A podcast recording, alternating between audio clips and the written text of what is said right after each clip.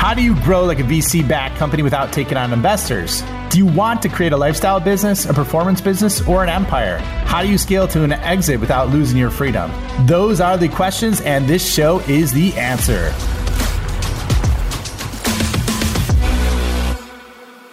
Welcome, everybody, to the Scale Up Show. This is your host, Ryan Staley, and I am here with Craig Hauben. Craig is the C E O at MediSpend and was named Industry Era Magazine's one of the ten best C E Os of twenty twenty. Prior to joining MediSpend's leadership team, he was the V P of Coding Business at Clocks Health. So, Craig, welcome, man. Happy to have you on the show. Real excited to talk about you and your uh, your your journey. Ryan, real pleasure. Thanks for having me. I'm super excited to to chat and, and talk a little bit about the exciting things we're doing here at MediSpend. Yeah. So so I I am I, I am too, man. Like we we're, we we're chatting about your business. I think there's some really really cool things that I didn't even know existed that you guys are focused on. So I can't wait to share that with with uh, with you, the listener. And so why don't we do a quick revenue rundown so everybody has a little bit of context on where you're kind of at in your journey, what you're working on, team size, all that. So just to kind of kick things off, Craig, where you where are you at A R R wise? So we're right in the low twenty millions range, growing anywhere between twenty-five and forty percent a year. It's been a nice. really good, good nice. couple of That's years awesome. for us. Good for you. That's fantastic growth. Okay, what's your go-to-market strategy? You know, we really try to tailor our messages to the various buyers at our customers. We have a wide variety of buyers and um, and stakeholders. So we try to help them understand the value that we bring to them, because the value for each of them is a little bit different. So we do a lot of online marketing, direct marketing, long-term relationship marketing. We do conferences. But it's all in the tense, in the sense of trying to help them understand what our solutions can do for them in their business. Okay. So I, would you say, like, in terms of your motion, if you're you're dealing with multiple people, is that more of like a um, account-based marketing slash enterprise sales motion, like top-down motion? Or um, when I say go-to-market, I'm referring to like more enterprise sales, product-led growth, marketing. What would you say is the, the key go-to? So we're we're enterprise sales. We're we're generally selling into a chief of something, whether it's a chief a compliance officer, chief commercial officer, and then have a whole series of stakeholders around that. Okay, love it, man, love it. Uh, and then, what's your team size? So we're about one fifteen, one twenty people today, still growing as the business keeps growing. Okay, awesome. And then can you just walk through your solution uh, in terms of a high level, so everybody has some context in terms of what you offer, and so that'll frame it up for them? Love to. We have two main products. One is what's called transparency reporting. Manufacturers all around the world have requirements um, in sixty or more jurisdictions or states uh, or countries in the world where they have to tell the jurisdiction what transfers of value they gave to a physician. What's that mean in layman's term is, if I went to the doctor's office and I gave him a box of donuts, I got to report it, or I may have to report it, depending where it is. So our transparency solution handles all of those global record, reporting requirements, and also allows them to aggregate all of their global data into our solution, so they have a source of truth for all of that data, um, which has been uh, a solution that's been around since uh, Obamacare came into place. Actually, pre-Obamacare, Obamacare was fourteen. These really started around twelve and thirteen. Uh, was when these requirements started. Our second main solution is what we call Engagement Manager. And this allows a manufacturer or life sciences company to have a contractual relationship with a physician or a hospital in a way that helps them know they're doing it the right way. That's things like, you know, hey, I can't pay somebody a million bucks to come work for me for an hour, right? That would be some kind of inducement or bribery. I can't take two physicians who have the exact same qualifications and pay one ten times more than the other. You might say that's bribery. Um, so there's contracting, there's a validating that happened uh, in the right way, and then making sure that the payments happen properly. Those are our two big products. We also have uh, smaller products around uh, insights uh, and analytics around those two products, as well as grants and studies management, uh, which is another workflow system to help them process grant requests for their drugs or devices. Okay, so roughly like four product lines, if you had to kind of summarize it, yeah, with two core yep. products and then kind of add-on components. Okay, that's awesome. Are you bootstrapped or funded? We are funded. Uh, the company was originally bootstrapped, and about seven years ago, private equity firm got involved with the company. And then just this past year, we recapitalized with a bigger uh, private equity company by the name of Susquehanna Growth Equity. Excellent, man. Well, congratulations on that. Uh, how long were you bootstrapped for? We were boot. So technically, the company was bootstrapped for, I think, fourteen or fifteen years. Wow. The company okay. started actually doing some event management stuff, and as regulations changed, they pivoted the whole company to move around transparency. Okay.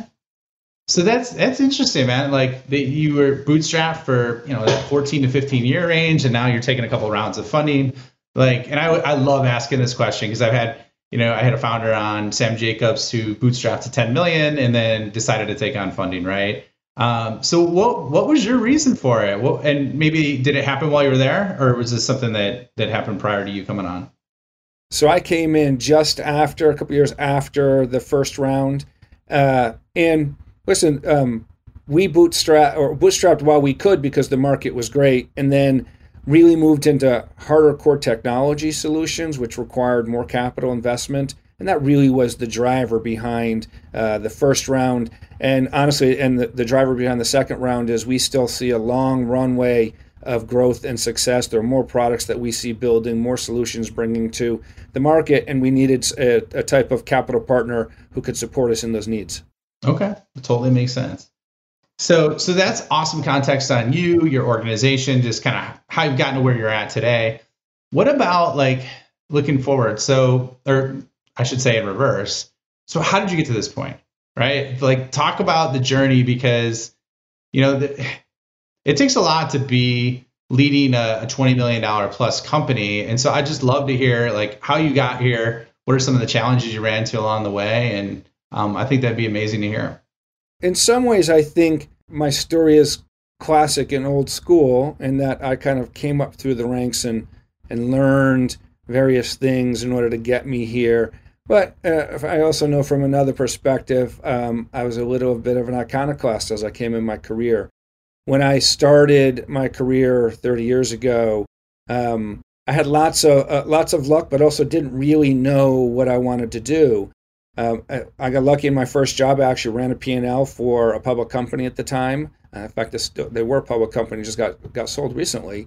Um, I kind of liked that, did that for a couple of years, and then I was like, oh, I wasn't really sure what I did, and I thought I might want to get into hardcore technology. So I went uh, and ran half of the tech business for, uh, for another company and learned a ton about technology. I had coding teams working for me, and we re-engineered applications and did that kind of stuff. And a couple of years into that, I said, nah, I don't know if I really want to do that. So I went into Big Six Consulting um, and learned a ton about business process, about re-engineering, uh, about helping companies build to grow. Uh, and, you know, like a lot of people, a few years in, I was tired of the travel. I said, I want to I want to be home. And kind of the story of of moving and doing different things actually became the baseline for me. I kind of sometime in my late twenties and early thirties decided, I didn't want to be the X guy. I didn't want to be the claims guy. I didn't want to be the tech guy. I just wanted to be able to do lots of different things. And in my late twenties and thirties, that was hard because everyone was looking for, you know, a a, a peg to put in a hole of the of the same shape. Uh, but, you know, when I look back at it, that really was one of the secrets to my success. By the time I got into or ready for these types of roles, I had did so many different things. I had done finance. I'd done technology, I had done process, I had done operations, um, I had done all kinds of sales work. Uh, and it really was that kind of well-roundedness, if you will. I think of the old baseball platoon player, um, which really gave me, I think, A, an interesting perspective on how to run a business, and B, uh, the experience of seeing lots of different things. And that's what I bring to, um, to my, my job here as a C E O for my other executive jobs. Is, you know, I bring kind of a fresh perspective, I bring a broad perspective, and I'm really a guy who's focused on how do you grow the company, how do you make it bigger. As I say to many, um, when you when you have a really well-run company, you just want to tweak a little bit, Craig's not the guy you want to call. When you want to explode your growth, you want to create new products, you want to shake things up, you want to break glass, that's what I do. And I've been able to do that because of the great wide experience I had when I was younger. Yeah, I mean, to, to have that wealth of experiences to start off on the P and L side, you know, fairly young in your career, that's uh, very unique. Um, then being in tech, you know, then also have the the revenue drivers. I, you know, I think, I think, yeah, that's a, that's a great roadmap. And then consulting as well. Um, so you see, you probably had a ton of cycles just seeing what works and what doesn't, right? Yep. What did you focus on? Primarily business process and systems integration. I spent most of my career until recently in the health insurance and health plan world. And so I was working for the largest insurers uh, in the U S and in the world. And I was doing uh, business process related to large mergers. I was doing super large system integration works over uh, over national companies. Uh, and I did a little bit of, um, I was a, a little bit of a specialist in claims and claims processing. So I would also kind of go from project to project and look what other consultants were doing and kind of give them some guidance and help them along the way. Okay. So you mentioned like, hey, I'm the guy that they come to when they want to break some glass. They want to really have rapid growth. So give me some examples of like what you're talking about or things that you've done to make that a reality. Yeah. So as an example, I was a founder of a provider-owned insurance company here in New York by one of the largest providers in the country. And when we, when we as a group decided to start that company, that was really about trying to change the cost curve for members, about making a totally different kind of association between clinical and medical quality and an insurer, and really trying to make an insurer be more of a trusted partner in your life rather than how many people think of it as just the person who says you can't get a procedure. Um, and you know that that's the fundamentals of of breaking glass is is is building something new that isn't about conforming with what everyone else is already doing, but looking at all of the weaknesses of what's there today and see if you can really take a hammer out and break down those barriers and really create something really new and interesting. Yeah, that's, I mean, it's kind of how Steve, Steve Jobs positioned the iPhone originally, right? So that's really good perspective because there's been a lot of awesome product development in that area by looking at all the flaws and what exists currently. So how did you, because you, you have that enterprise sales motion, right? Is that is a primary vehicle? You know, how did it, did you did you work in that on the consulting space? Did you have selling capability or selling responsibility, I should say, right, for within the consulting area, or where did you do that? How did you kind of build that? Because I mean, that, I had to build an enterprise team from scratch, go to market, all that stuff. So I'm just curious because you have a lot of different areas. This is an area that I was narrowly focused on, so we'd love to hear your feedback on that. So so even my experience in sales has been oddly broad. I worked for what is one of the largest regional health plans in the United States back in the late nineties and early aughts. When I started working for them, they were the seventeenth largest health plan in New York. When I left, they were the seventh. Uh, and we did that through pure guerrilla marketing, literally fifteen hundred sales reps all over New York City, getting our V's that were wrapped in our logo, putting off, you know, offices and enrollment sites in, in doctors' offices. So I learned how to do guerrilla marketing. Um, when I was consulting, I, you know, I did, I sold how consultants consult or sell, which is, you know, you go in, you look at what they're doing, you kind of, you give them a proposal, you're talking to someone super senior, you got a next kind of deck, you say, hey, look, this is how I'm going to help your business be better. So I learned uh, working with partners when I was younger doing that. Um, I also got a chance to lead bigger sales organizations where we had, um, we were selling through other people. So I learned how to do uh, broker-oriented sales. And I've also worked um, uh, in places where I was the face of the company. So I was closing large partnerships, closing large deals. So I have a, an oddly broad set of experience uh, in sales. But interestingly, I never had to carry a bag in my life. So I've done a ton of sales, but I never got paid as a pure salesman. Okay. So how so how are you, which of those, because you, you leverage a lot of different things, right? The guerrilla marketing, the partner, the channel, um, more kind of like the attractive character, face of the company approach. What are you leveraging the most now? What, what do you see working really, really well? Where I leverage most of my time with sales today is around value prop and about messaging, and about helping not only our customers, but even our employees understand the power of what we've built and how what we've built is unique, how it can really help our customers run the businesses the way they want to, but run them in a safe uh, set of waters, if you will, without getting themselves in trouble. And that's what I focus on. That's, you know, it's the, um, that's the hardest part sometimes, is taking something that's complex and explaining it in a very simple way. And I spend a lot of time doing that.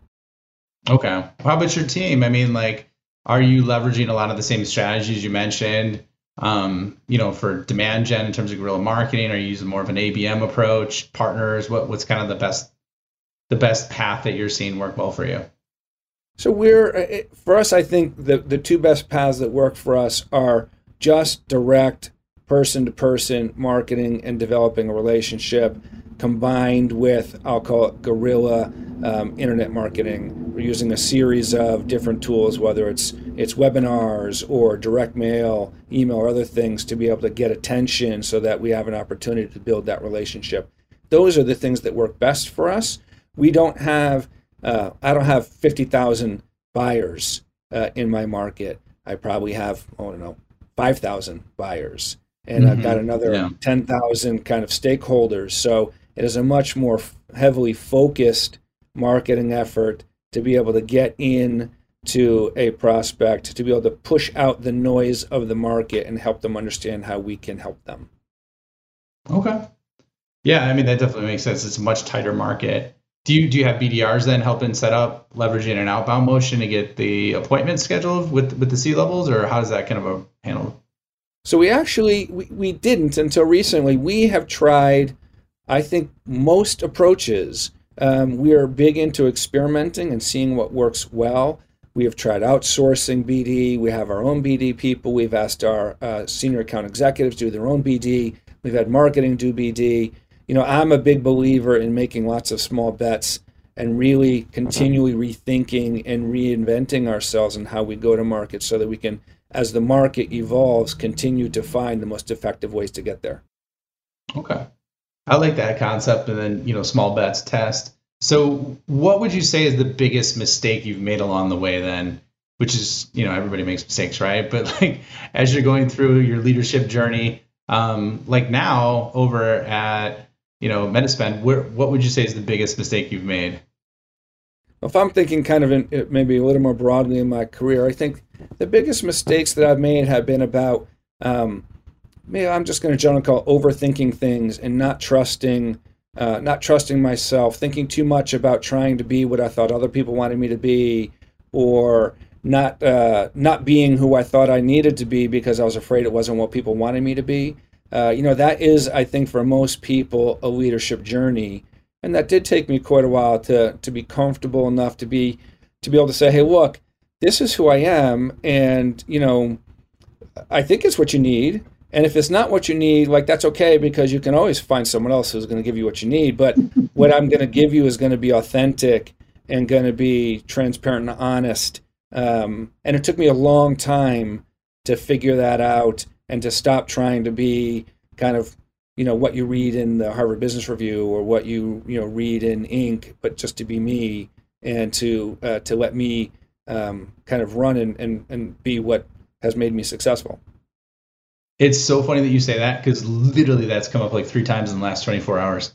I was just at a mastermind that came up. Um, it came up here, and, you know, I would, t- I don't know. Man, I think there's some brainwashing at the corporate level with this whole thing where you have to be a robot, you have to be professional, you have to do this, you have to, you know what I'm saying? And so I think it it really, really, it, any kind of leadership position, plus you got to be, you got to you got to watch what you say, you got to watch who you say it to, you got to be oh so God, politically yeah. correct. So I think that like, that makes people like so scared to like go out on a limb and be truly who they are sometimes. Would you agree or disagree? I do. Th- I think there's two things. I think that you're right that the window of what's acceptable, whether it's language or behavior, has definitely narrowed. There's no question. And, and you know, I could argue either side that that's good or bad for, for business. I think that that's, in my mind, separate from being who you are naturally. Because you can be authentic and real, but also choose your words intelligently. Right. Um, right. And I do, I, but I do think that, you know, being Um, a C E O in these times is much more challenging than maybe it was twenty years ago for these reasons.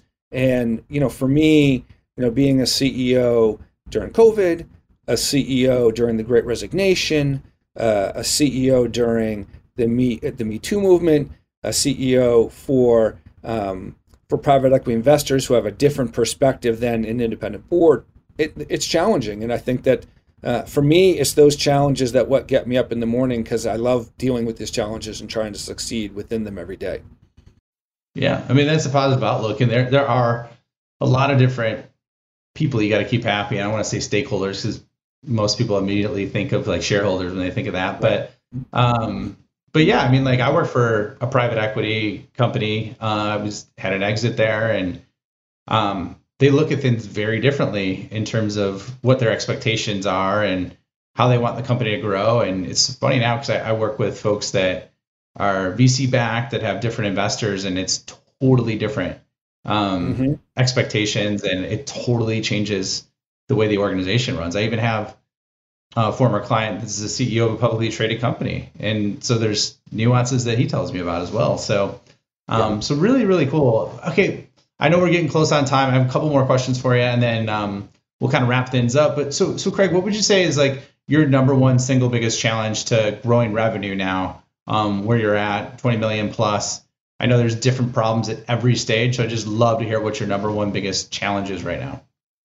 I mean, I would say I'm going to give you two just because I can. You know, it, it's with any company, it's, it's it's execution. It's just kind of day in and day out, being diligent, you know, uh, mining our P's and Q's, really driving on every customer, driving product enhancements, um, driving all of the elements of growth while being while, while you're going through explosive growth. Also means, you know, creating a good company along the way as you get bigger, and you've got to deal with culture, you've got to deal with personalities. You know, that is definitely day-to-day execution is certainly part of it. But I think for us, because we're super focused on innovation, we're super mm-hmm. focused on giving our customers interesting insights into their business. We're super interested in helping our customers grow their business in a safe way.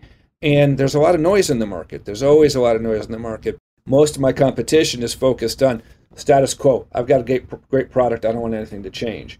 We're focused on the future uh, and driving the future and helping people think differently. And that's always a challenge.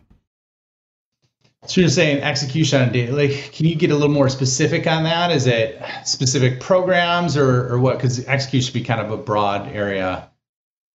I think of execution like you can think of basic sales execution. When there's an R F P, do we work hard enough on it? Do we spend enough time making sure that we're not just giving stock answers we've given to someone else, but we're really uh, answering the questions that uh, that are being asked us? Sales execution is, do we really understand the customer? Have we gone through uh, you know, a deep enough analysis to know who the stakeholders are? Are we talking to the stakeholders? Are we understanding what their needs and worries are? And, and and likewise, speaking to our value and helping them understand how we drive them value. Uh, it's things like, are we diligent in going through our, our mills and, and um, uh, you know, on a regular basis? Are we converting them? Are we actually making the phone calls? You know, am I, do I have people who are getting um, distracted by one big deal and then not uh, executing what they need to execute on all of the other things? I think of that story. Uh, you could say that story for every vertical in a company. Product development. Are we listening to our customers? Are we talking to them often enough? Are we really hearing what their pain points are, or are we just kind of giving them lip service? Are we showing them and spending time with them where we're going so we can get their feedback to, to understand if it's a good way to go? That's the same with our technology people. Are, do we have the most the, the smartest technologies for our customers? Sometimes you have situations where customer wants a certain technology, even if it's not the best thing if you were reading C I O review, but it works for their infrastructure. So instead of just saying, hey, you know, this is what we're going to give you, but really understanding what their needs. I think these, this kind of basic, you know, the, the cliche is blocking and tackling, but these little things, the details are what makes the difference between a good growth company and growing and creating a good company versus just kind of meandering. Yeah, yeah, I, I think that those are awesome examples because, um, so I had, have you heard of Mark Daniels at all before, or a company called Results B I? Yeah. Have you heard of them at all? Or, okay. I have.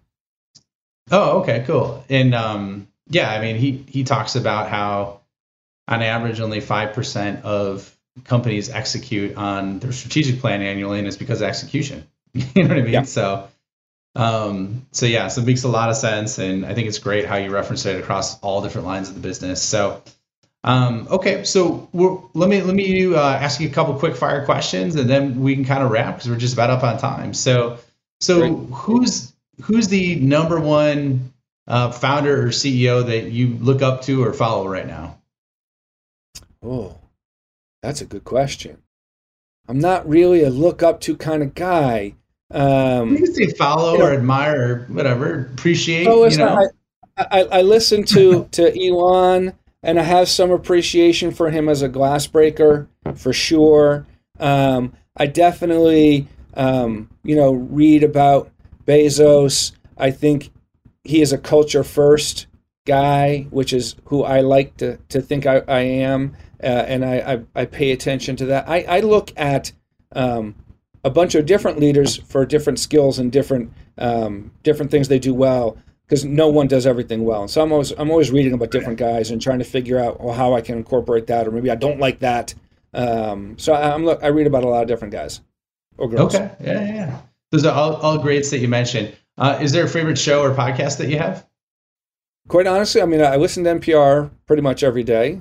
My, it's my, it's my, my drive time to be able to just kind of understand the basics uh, of what's happening in the world. I read I read Bloomberg, uh, or at least Bloomberg. Uh, um, I, re- I read their morning morning um, emails every day. I read The Hustle, which I'm a big fan of. The Hustle is yeah, I read The Hustle too. Yeah, I like The Hustle.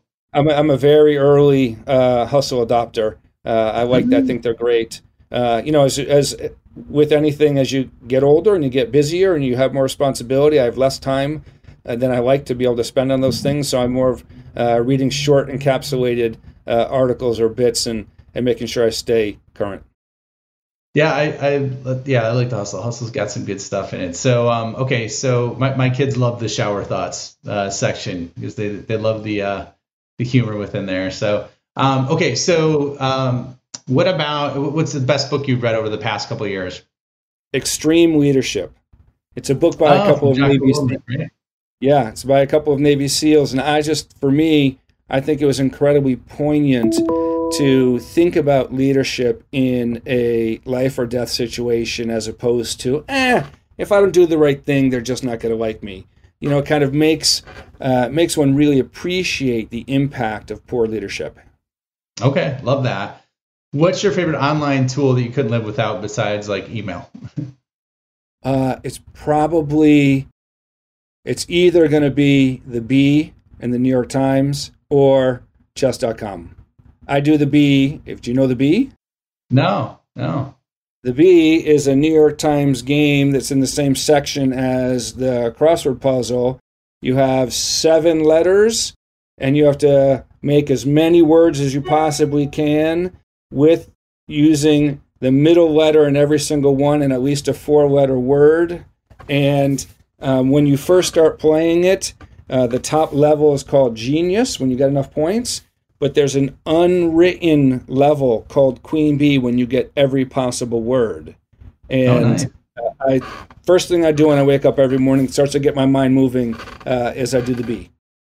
Wow, okay, I've never heard of that. And then last but not least, where do you see the future of, of tech going? I see. I mean, I think that if you think about um, B two B tech and about solutions provided, not B two C or others, I think it's a lot of us about integration and about insights.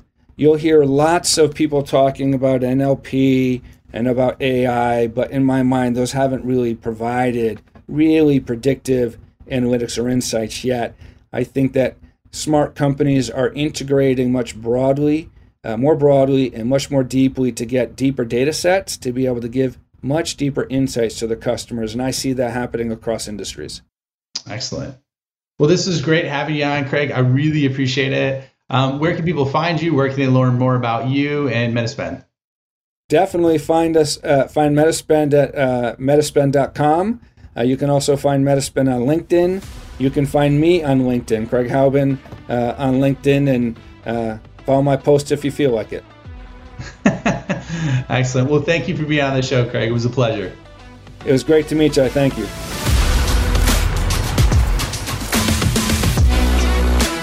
Thank you for checking out The Scale Up Show. My mission in life is to help founders and revenue leaders avoid all the pain and suffering in revenue growth so they can flip it and create a life of their own design. So if you enjoyed this show, please like, review, share it on social, and more importantly, just share it with a friend. Share it with someone that you think could learn and benefit from what you heard on today. But the more we get the message out, the more people we could help, the bigger the impact we make, and the bigger the community gets, which helps everybody. So once again, thank you for being a loyal listener. I appreciate you and look forward to seeing you on the next episode.